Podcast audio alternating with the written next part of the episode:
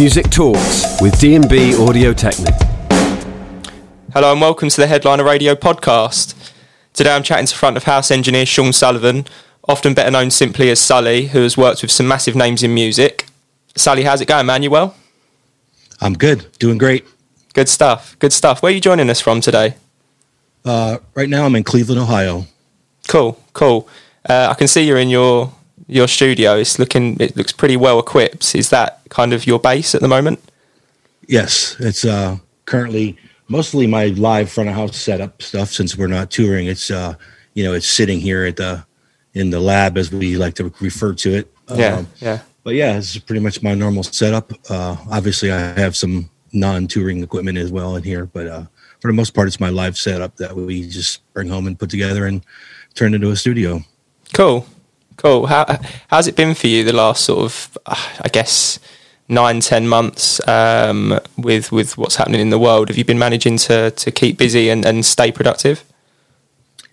Uh, yeah, it's been uh, you know, it's quite boring compared to our normal routine of Yeah, being of on the road yeah. and getting in buses and checking in for flights and up up one morning at six a.m. for a load in, and that night going to another city. You know, it's crazy how we normally do it. So it's been quite boring, actually. Uh, of course, I'm finding lots of things to do. I've had uh, a couple live stream events that I've done with a few bands here and there, but uh, for the most part, I'm just staying busy in the studio, uh, mixing some music, some records for friends, uh, a couple clients. You know, I'm not I'm not known as a studio engineer, so that work is kind of like piecemeal work for me, but it's keeping me busy. Cool. I also do some uh, training. You know, I do online training. Like people hit me up and they're like, "Hey, you know, can you take me through tuning PAs or gains that you know any anything I can I'll get online and these Zoom events. I have all my gears dialed into a little video switcher. I can show any screen of my rig, and so I've been doing that Nice. stuff as well. Just, just keeping busy.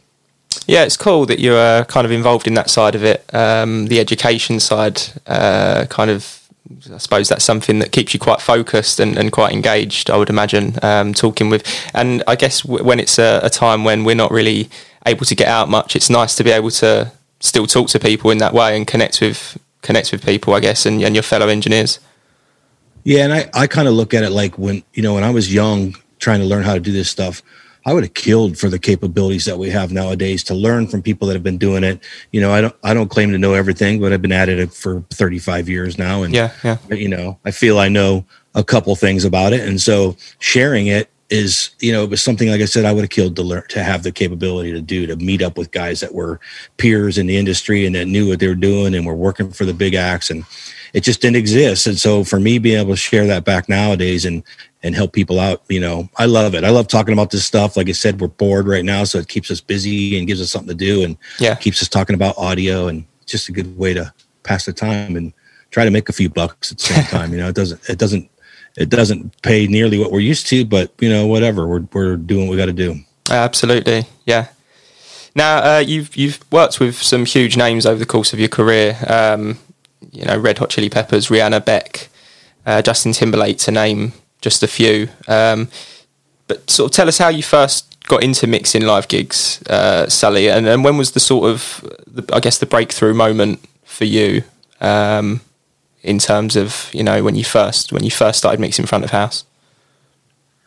Uh, I grew up in a family of uh, uh, lots of music going on. My my father was uh, had an amazing record collection. Was into you know what we would nowadays call classic rock and roll, Led Zeppelin and Humble Pie, and uh, you know those kind of bands from the late '60s and '70s, Black Sabbath records. And Mhm. you know, as a kid, we didn't have the internet. I'm you know I just turned 50, uh, so born in 1970. So at like 75 through 85 you know i was a young kid with old, two older brothers and one younger brother and we sat around listening to black sabbath records you know and but mostly because my dad had them on you know my dad was a was a f- captain of the fire department and uh he sat around and listened to some you know really cool music and it just turned us on to it and he was very adamant about finding jobs that you love to do instead of finding jobs that you hate. And my older brothers were musicians and playing in bands, and I kind of dabbled in a little bit of guitar and drums because it was in the house. And, Yeah, cool. uh, I just got stuck being the guy that you know drug all the gear around and set everything up and that kind of stuff because I was the youngest and I wanted to hang out and uh, I wasn't the youngest of the I was the youngest of the three that were into it. My younger brother was more into art and Okay. painting and that kind of stuff and I just took it really serious because my dad was, you know, very vocal about do something cool. You know, don't don't. He had a he had an amazing job, a city job, working for the fire department. Got paid well, uh, sick days off. You know, everything you know was really taken care of. But it was a backbreaking, hard, laborious job, putting out fires and saving lives. And you know, I won't say he didn't love it because I know he loved his job, but I don't think he. You know, when you come home from a night of putting out fires and it's freezing cold and soaked water, you know I don't think it was something that you felt like you had a good time doing, you know. Yeah, sure. So he was very cool about it and was not uh, not against the the pursuit uh, factor of going after something like you know. I didn't know it was touring at the time, but you know, for me, being involved in bands and doing shows was what I wanted to do. And then I learned, you know, that here's a sound guy at the local clubs with my brother's bands, and the local sound guy's leaving with a hundred bucks on a Friday night and his briefcase. And here we are setting all this crap up, these drums and pulling all this stuff apart and slug it into our mom's station wagon to get it all home. And we were splitting up a hundred bucks, you know, and, and, and a, the light kind of went off. I was like, wow, like that guy's got it made. He's the one making all the money and, and doing nothing. Now, little did I know he was doing a lot more than I realized. uh, and he was, you know, of course, very important to the to the night going well. And I just started chasing that guy around the gig, you know, and hanging out. And uh, one thing led to another. I was mixing bands, local bands, and you know, being their sound guy. Mostly my brother's band. Uh, and my brother pushed me and pushed me and pushed me. It was like, oh, you're good. You know, I was young. I was 15 years old starting to do this stuff. And so I guess like anything, if you start young enough, you grasp it easier. And, sure. you know, I took it serious. And, uh, for me, Eighth Day Sound was a local sound company to mm. the area I lived in. You know, Cleveland, Ohio was where Eighth Day was, and I didn't even know about Eighth Day because they were big time, and I was just working in clubs. And uh, this guy named Jeff Hare, who owned Aggressive Sound, who is a touring front of house engineer and uh, one of my mentors, uh, you know, he he kind of taught me how to really do this stuff. Or any of his guys that ran his club PAs were really cool to me and helped me out and one show I ran into Eighth Day at, and I just decided like I'm going to work there, mm. and I and I blagged my way into Eighth Day, and mm, nice. you know, of course, I was a shop guy sweeping floors and and pulling cables out of cable trunks when the shit came back from gigs, and before I know it, I was on tour. You know, I was 19 and a half, 20 years old, sweeping floors there. And by 21, I was on tour flying PA and miking stages. Nice. And anytime, anytime anybody needed an engineer, I'd, I'd be the first one to put my hand up, whether it was monitors or front of house, you know, opening acts always needed somebody. And because I took it so serious and I had a pretty decent grasp at it, people started asking me for my phone number. And next thing you know, I was, I quit there after eight, nine years of work for them. And I was touring, mixing front of house from there on out. Nice. Nice. Sounds like you've always had that kind of work ethic, though. Um, like you say, it's rubbed off from uh, growing up um, in quite a musical family, um, and then um, it kind of had a real positive effect uh, when you got that first job at, at Eighth Day, um, and really was productive for you. I mean, you worked there for nearly ten years, like you said. Is is that? I mean, last year, I think it was back end of last year, they they joined up with Clair Global, right? Um, uh, is that likely to affect you in any kind of way? Or are you still sort of in, involved with those guys?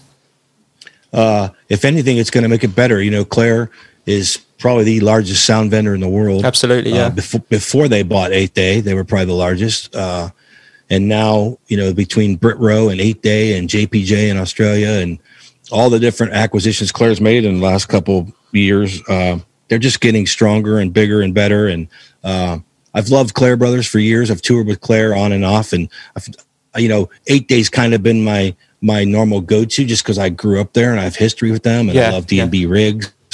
Uh, but I love Clair Brothers as well, and and the ethics of Clair Brothers, and the you know the the family orientation of you know be everything being local and small, and I really you know I I love it. I think it's the greatest thing ever that that Eighth Day and Clair are now are you know joined forces. So yeah, it's good yeah, for yeah. me for sure. Yeah, good stuff. Good stuff. Now you mentioned um, that you you know you've been mixing on D and B rigs for for a while. Was is that something that you know have you have you been on D and B rigs since the beginning? Um, and, and, and, you know you're quite prof- must be quite proficient on them now. You know a lot of experience mixing with them. Um, is that kind of like your day to day your go to setup um, D and B? Yeah, for the most part, it's the it's my first choice of uh, of rigs when I'm when I'm specking the tour. That's what I'm looking for. Uh, K1 is also, you know, I, I kind of go back and forth between L-Acoustics and D&B, but for the most part, uh, I just get the results that I expect with D&B really easy and quickly. And, uh, you know, it's just for me, the software, the control, the design element, R1 and ArrayCalc and array processing, like those three things together, uh, it just eclipses everybody as far as I'm concerned. Like everybody can make a killer box. Everybody can make high power capabilities and glues that don't melt when you beat the crap out of them. And everybody's doing that, but nobody's doing what what D and B do with array processing. And you know, L-Acoustics are very close behind and catching right up to them at the same time. But D and B's done it for years now. You know, and array mm-hmm. processing is fairly new, but it's been out since like I think 16 at first hit or 15 array processing yeah, yeah. first came out. So here we are five years later now, and L-Acoustics are just starting to get, you know, and I'm not trying to blag L-Acoustics for because they do a great job as well, but D and B are just well ahead of everybody when it comes to all the other, you know, like I said, we everybody makes killer boxes. Yeah. You know, line yeah, arrays are it's not really a secret how to make a great line array boxes. Most people know how to do it really well, and most people do do it really well. But when it comes to coming into a room, getting the design of the PA together quickly, tuning it in virtual while the guys are pulling it up into the ceiling, uh, and then checking your work once it's on, and just everything about it is quick. You know, I've done some of these gigantic pop tours where sound is like nobody gives a fuck if you got sorry, pardon my French, but nobody cares. Like if you need time to get your act together. Yeah, yeah. And and for the most part, you don't get the time. You know, like on a Rihanna tour, I may get a half hour to get the rig working. Yeah, pressure. And when it yeah. comes to when it comes to a PA going together well and easy and quickly, uh, D and B is my first choice because I know I can have that thing ready before we even get that half hour because I'm sitting there with my laptop up in the seats. I'm watching the guys pull a rig up and I'm, you know, and for me, it looks like I designed it in the morning and I'm kind of my own system engineer. I, I, I tour with system engineers and I love them and I lean on them greatly, but I'm also my own system engineer. I've done it for so long. And because I was a, a system engineer for eighth day for years and i just know what i want and what i expect and so i design the rig. You know my system engineer will go draw the room and get it together and then send it to me and i'll proof it is what i like. Sure. I have a really good one. This guy wayne hall that i work with all the time now who most of the time i don't even check his work anymore because we work hand in hand really well together but you know the in, in the speed it takes to do this well i'm picking d and b every time. Yeah. Yeah yeah it just gives you've just got that slight edge with um, with D and B, uh, I guess, for your workflow. It's all personal preference, isn't it? Like you said, but um, sometimes there's just there's something that gives you that slight edge. Now, what's your general approach to? I mean, obviously, it depends on um, the act or the, the, venue that you're that you're playing in. But what's your general approach to setting up and, and tuning a D and B rig? Um, like you said, everything can be done virtually now, so it's it's pretty streamlined, isn't it? Yeah, it's you know with with ArrayCalc, you know, their software for design and PAs. Uh, you know, you have your, you know what you're touring with, whether it's a 20 deep rig or a 16 deep rig, whatever. You know what you're touring with, and you know, some days you'll put up less because you're in a smaller building, and so it's it's really about getting the room drawn well or already having a well a good draw. You know, because that's that's really what matters now. You know, this stuff is so accurate and so good. If your room drawing is crap, then you're just then you might as well not even use the software. You know, you might yeah. as well just hang it and and yo-yo PA I call it. You know, take it up and look at it. Does it does it cover the room? I I don't know. It looks close. Well, maybe it needs to be a little higher, tilt up more, more curve. You know, well with ArrayCalc, a rate calc and a good drawing, there's none of that. You know what I mean? You build it, and as long as your crew's pinning it together right, you pull it up and you're done. You put lasers on it and trim it and make sure it's pointing where you want, and and you're laughing you know it's time to yeah, go. yeah. there's no messing, messing around with it. And so the approach is, is extremely streamlined with anybody's pa really. I feel d&b is the is the slickest though you know it's it, it, i hate to sound like it's a d&b ad you know because i don't work for them. And and i like other pas like i said k1 i think is a stellar sounding rig.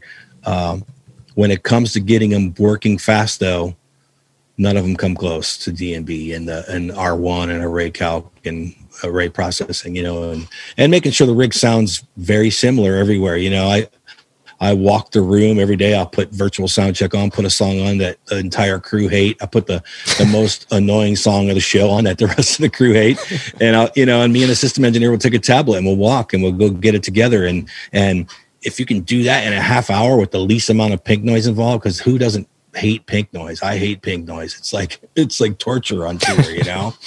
And so doing it quickly and getting it and, and the cool thing about D&B is if you design it right and you implement it into the room right, you pull it up, there's you don't need a lot of that time of doing that kind of stuff. It just yeah. works. You you check your time alignment quickly and and the stuff's so accurate. There's been tours where I haven't even pulled a single time alignment mic out and I know it's good because when I walk and listen, I'm like, yeah, it's spot on. So and don't get me wrong, any PA that can be done, but I just like easily how fast it can be done with, you know, J, GSL, KSL, my fave. Yeah, yeah, yeah. And and how uh, how familiar are you with um, Soundscape as well, Sully? Uh, I don't know if you've done any gigs recently um, using kind of the immersive uh, object placed uh, technology. Is that is that something that you've kind of been exploring as well? I, I have not. Uh, the couple times that I've that I've looked into it, uh, you know, it's really hard to do in big, gigantic spaces. Yeah, you for know, sure. If you're in a smaller, intimate setting where everybody can be in front of every speaker, it makes it a lot easier. But the minute you start spreading people out, you know, most of the tours I do, uh, not to pat myself on the back, but most of them are big, large arenas or stadium tours. You know, I don't do a lot of like smaller, intimate gigs. Yeah. I have, I've toured, you know, I've done theater tours with Norah Jones and stuff, but even in that scenario, you know, like I said, back to the amount of time we get to set shit up. Like there's no, there's not a lot of time in the day to be like stringing speakers everywhere and trying to, you know, get this. That I feel like it's going to be a while before that stuff can become a really commonplace in the touring market. Just because of the, you know, production managers don't want to fill trucks with all your speakers. They hate putting the shit we already take into trucks. You know, they're like, oh, you want a truck and a half for PA? Are you, are you out of your mind? You know, like they don't even care. They don't. And so, now you want to start bringing more line arrays and more speakers and more time to set this stuff up like it's just an uphill battle that i think we will we will always fight and at the end of the day you still got this many people in front of this stack of speakers and it's it's really hard to get everybody in front of everything so yeah i haven't yeah. had a lot of experience with it the little bit that i have uh it's mind blowing you know mm. like if you could get away with it in the largest spaces it would be great uh it's just going to be difficult uphill battle for us.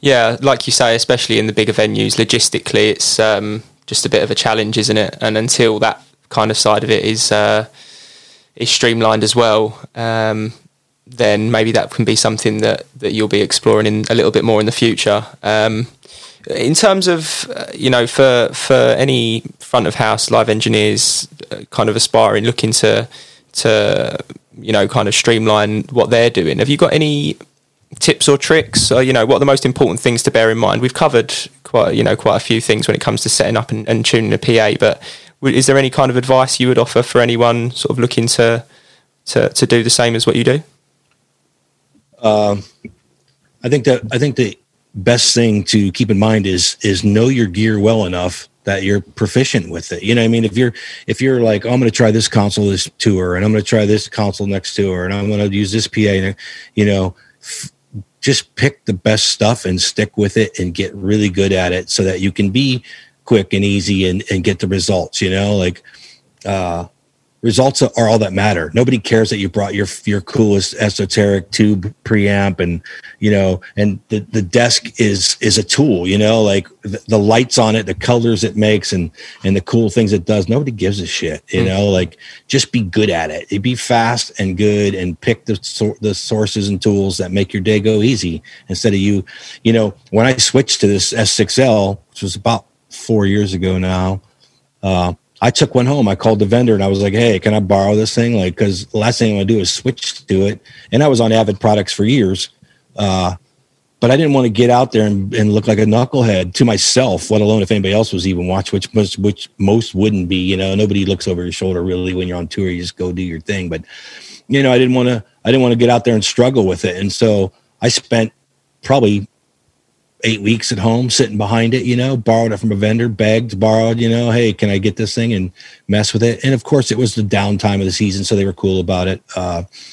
and not everybody has it really, you know, people are going to watch this and go, yeah, that's cool, Sully. Nobody has, we don't all have relationships with vendors like you do or whatever. But you know what? You'd be surprised. Bug them, beg them, you know, come up, get, make friends with them, mm, become mm. friends with them. And, you know, just do what it takes to have your day go well. And, and by using familiar items, that helps me, you know? Yeah, of course, of course. And um, yeah, no, you're right. I mean, having that relationship with, with some of the vendors is, is really important as well. And uh, I mean, you must have a, a few, uh, more than a few friends in the industry, and more than a few tales from the road in terms of you know uh, memorable experiences, memorable gigs. Um, is there any particular ones that stand out for you? Um, any, you know, yeah, like I said, particularly memorable experiences or, or particular tours um, where maybe something there was a spanner thrown in the works that you had to overcome, and then it turned out to be like a really cool tour or anything like that. Um, I'd say every one of them is memorable. You know, like doing what we do is is such an amazing gift to be able to go on tour and, and bring music to people's lives. And, and now more than ever, people are really realizing like, I think we probably took concerts for granted before COVID came around because there was Absolutely. so many of them. But now that it's completely gone, I think people are really like appreciating like how amazing concerts are and, and what music brings to people's lives. And so for me, every single one of them is like the best one, you know, like I, you could leave one tour and be like, man, nothing top that. And then the next one does, you know, and it's like, and it, it really it, you know people are always like oh well you get to work with cool artists and this and that. And it's like you know i didn't always get the greatest tours in the world you know? Like i just took whatever came my way for years. Uh, but now i sure i get my point in my career where i can pick and choose the gigs i get. And that you know that makes it makes them amazing you know? Like there hasn't been a single bad one. And and as far as like spanners being in the works you know like if if you're gear is ready and you're ready, like that that never happens, you know. Like sure, a truck may get a flat tire, but you know what? That pushes you back a half hour, an hour, or whatever.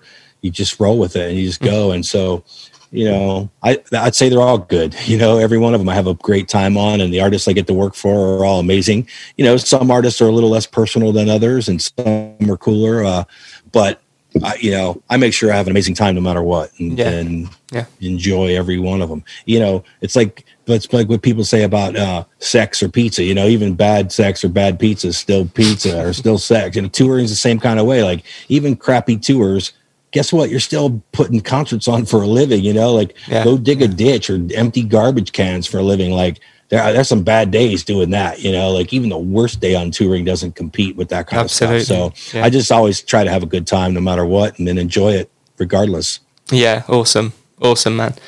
Um, now you mentioned um, you've got some. You, well, you've had some studio engineering projects as well going on recently. Obviously, you're you're in the studio at the moment. Tell us a little bit more about that. Uh, I'm currently mixing a record for this. Uh, they're a, a, local Cleveland band called Radian. That's kind of like stoner sludge metal kind of music, you know. Uh, I've been working on. I've done this my to be my second record of mixing for those guys. Uh, cool, cool just uh, you know things to keep me busy really you know yeah. like i said i'm not necessarily known as a studio guy so i don't have that kind of work like you know banging down my door uh, but what little bit of it i get you know I, I i take on and i'll do it just like i do every other project. So of course of course. that's kind of the only thing i'm doing right now is mixing that. Yeah yeah. Has there been any word about um, when sort of tours might start up again? Is there anything in the pipeline on the uh, on the live side for you at the moment?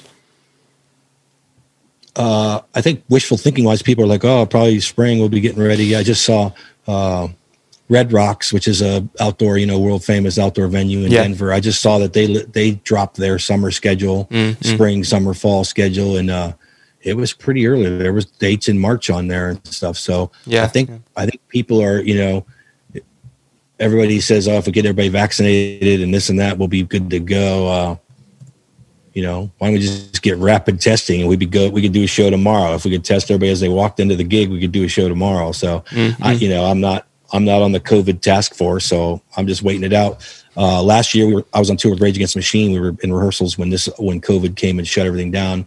Our tour is uh, rescheduled for June or July of this year. Okay. It's been so long since I looked. I don't remember what we, but uh, yeah, we're hoping to be able to get back to it in June or July. That'd be great. Uh, Yeah. be really good. Yeah. So you know, we'd probably be doing rehearsals in April or May, which would be amazing. Yeah, fingers crossed, man. Fingers crossed. It's um, I think everyone's kind of itching now to get back out on the road, aren't they? With um, whether it be festivals or, or tours or what have you. Glastonbury's just been cancelled in the UK, which is obviously, as you probably know, um, biggest For biggest mu- for, for this year. Yeah, biggest music festival, and that's in June. Um, So you know, it's it's looking. I think, like you say, and, and until this vaccine really starts kicking in, and um, I think we probably won't see much going on until the latter half of this year. I think, um, unfortunately, but uh, fingers crossed we can return to some kind of normality soon. Um, yeah, it'd be and, uh, great. yeah, I'm, I'm looking forward to it. Been missing it. yeah, I bet you have. I bet you have, man. Um, I I mean, until then, yeah. Um, I, I- I- at least you've got these studio projects to be keeping you busy, and um, I'm sure you'll be getting, you know, calls and, and knocks on your door soon to um, to. Uh, yeah, and the training stuff. Anybody listening wants some uh, Exactly, some yeah. audio knowledge. I'll be more than happy to share it. Yeah. hit me up on Instagram or Facebook or any of my Sound by Sully pages, and we'll get you going, get you get you started out with this stuff. Awesome, awesome, Sully. It's been uh, it's been so great to have you on the show today, man. Thanks for joining us. Yeah, awesome. Thanks for having me. No, you're so welcome. Um, yeah, uh, hopefully we'll catch up soon. But uh, until then, take care, stay safe, and all that. And uh, yeah, good luck with uh, all the projects you've got going on at the moment. Thanks. Thanks a lot. Appreciate it. Nice one, man. Take care. Headliner Radio, supporting the creative community.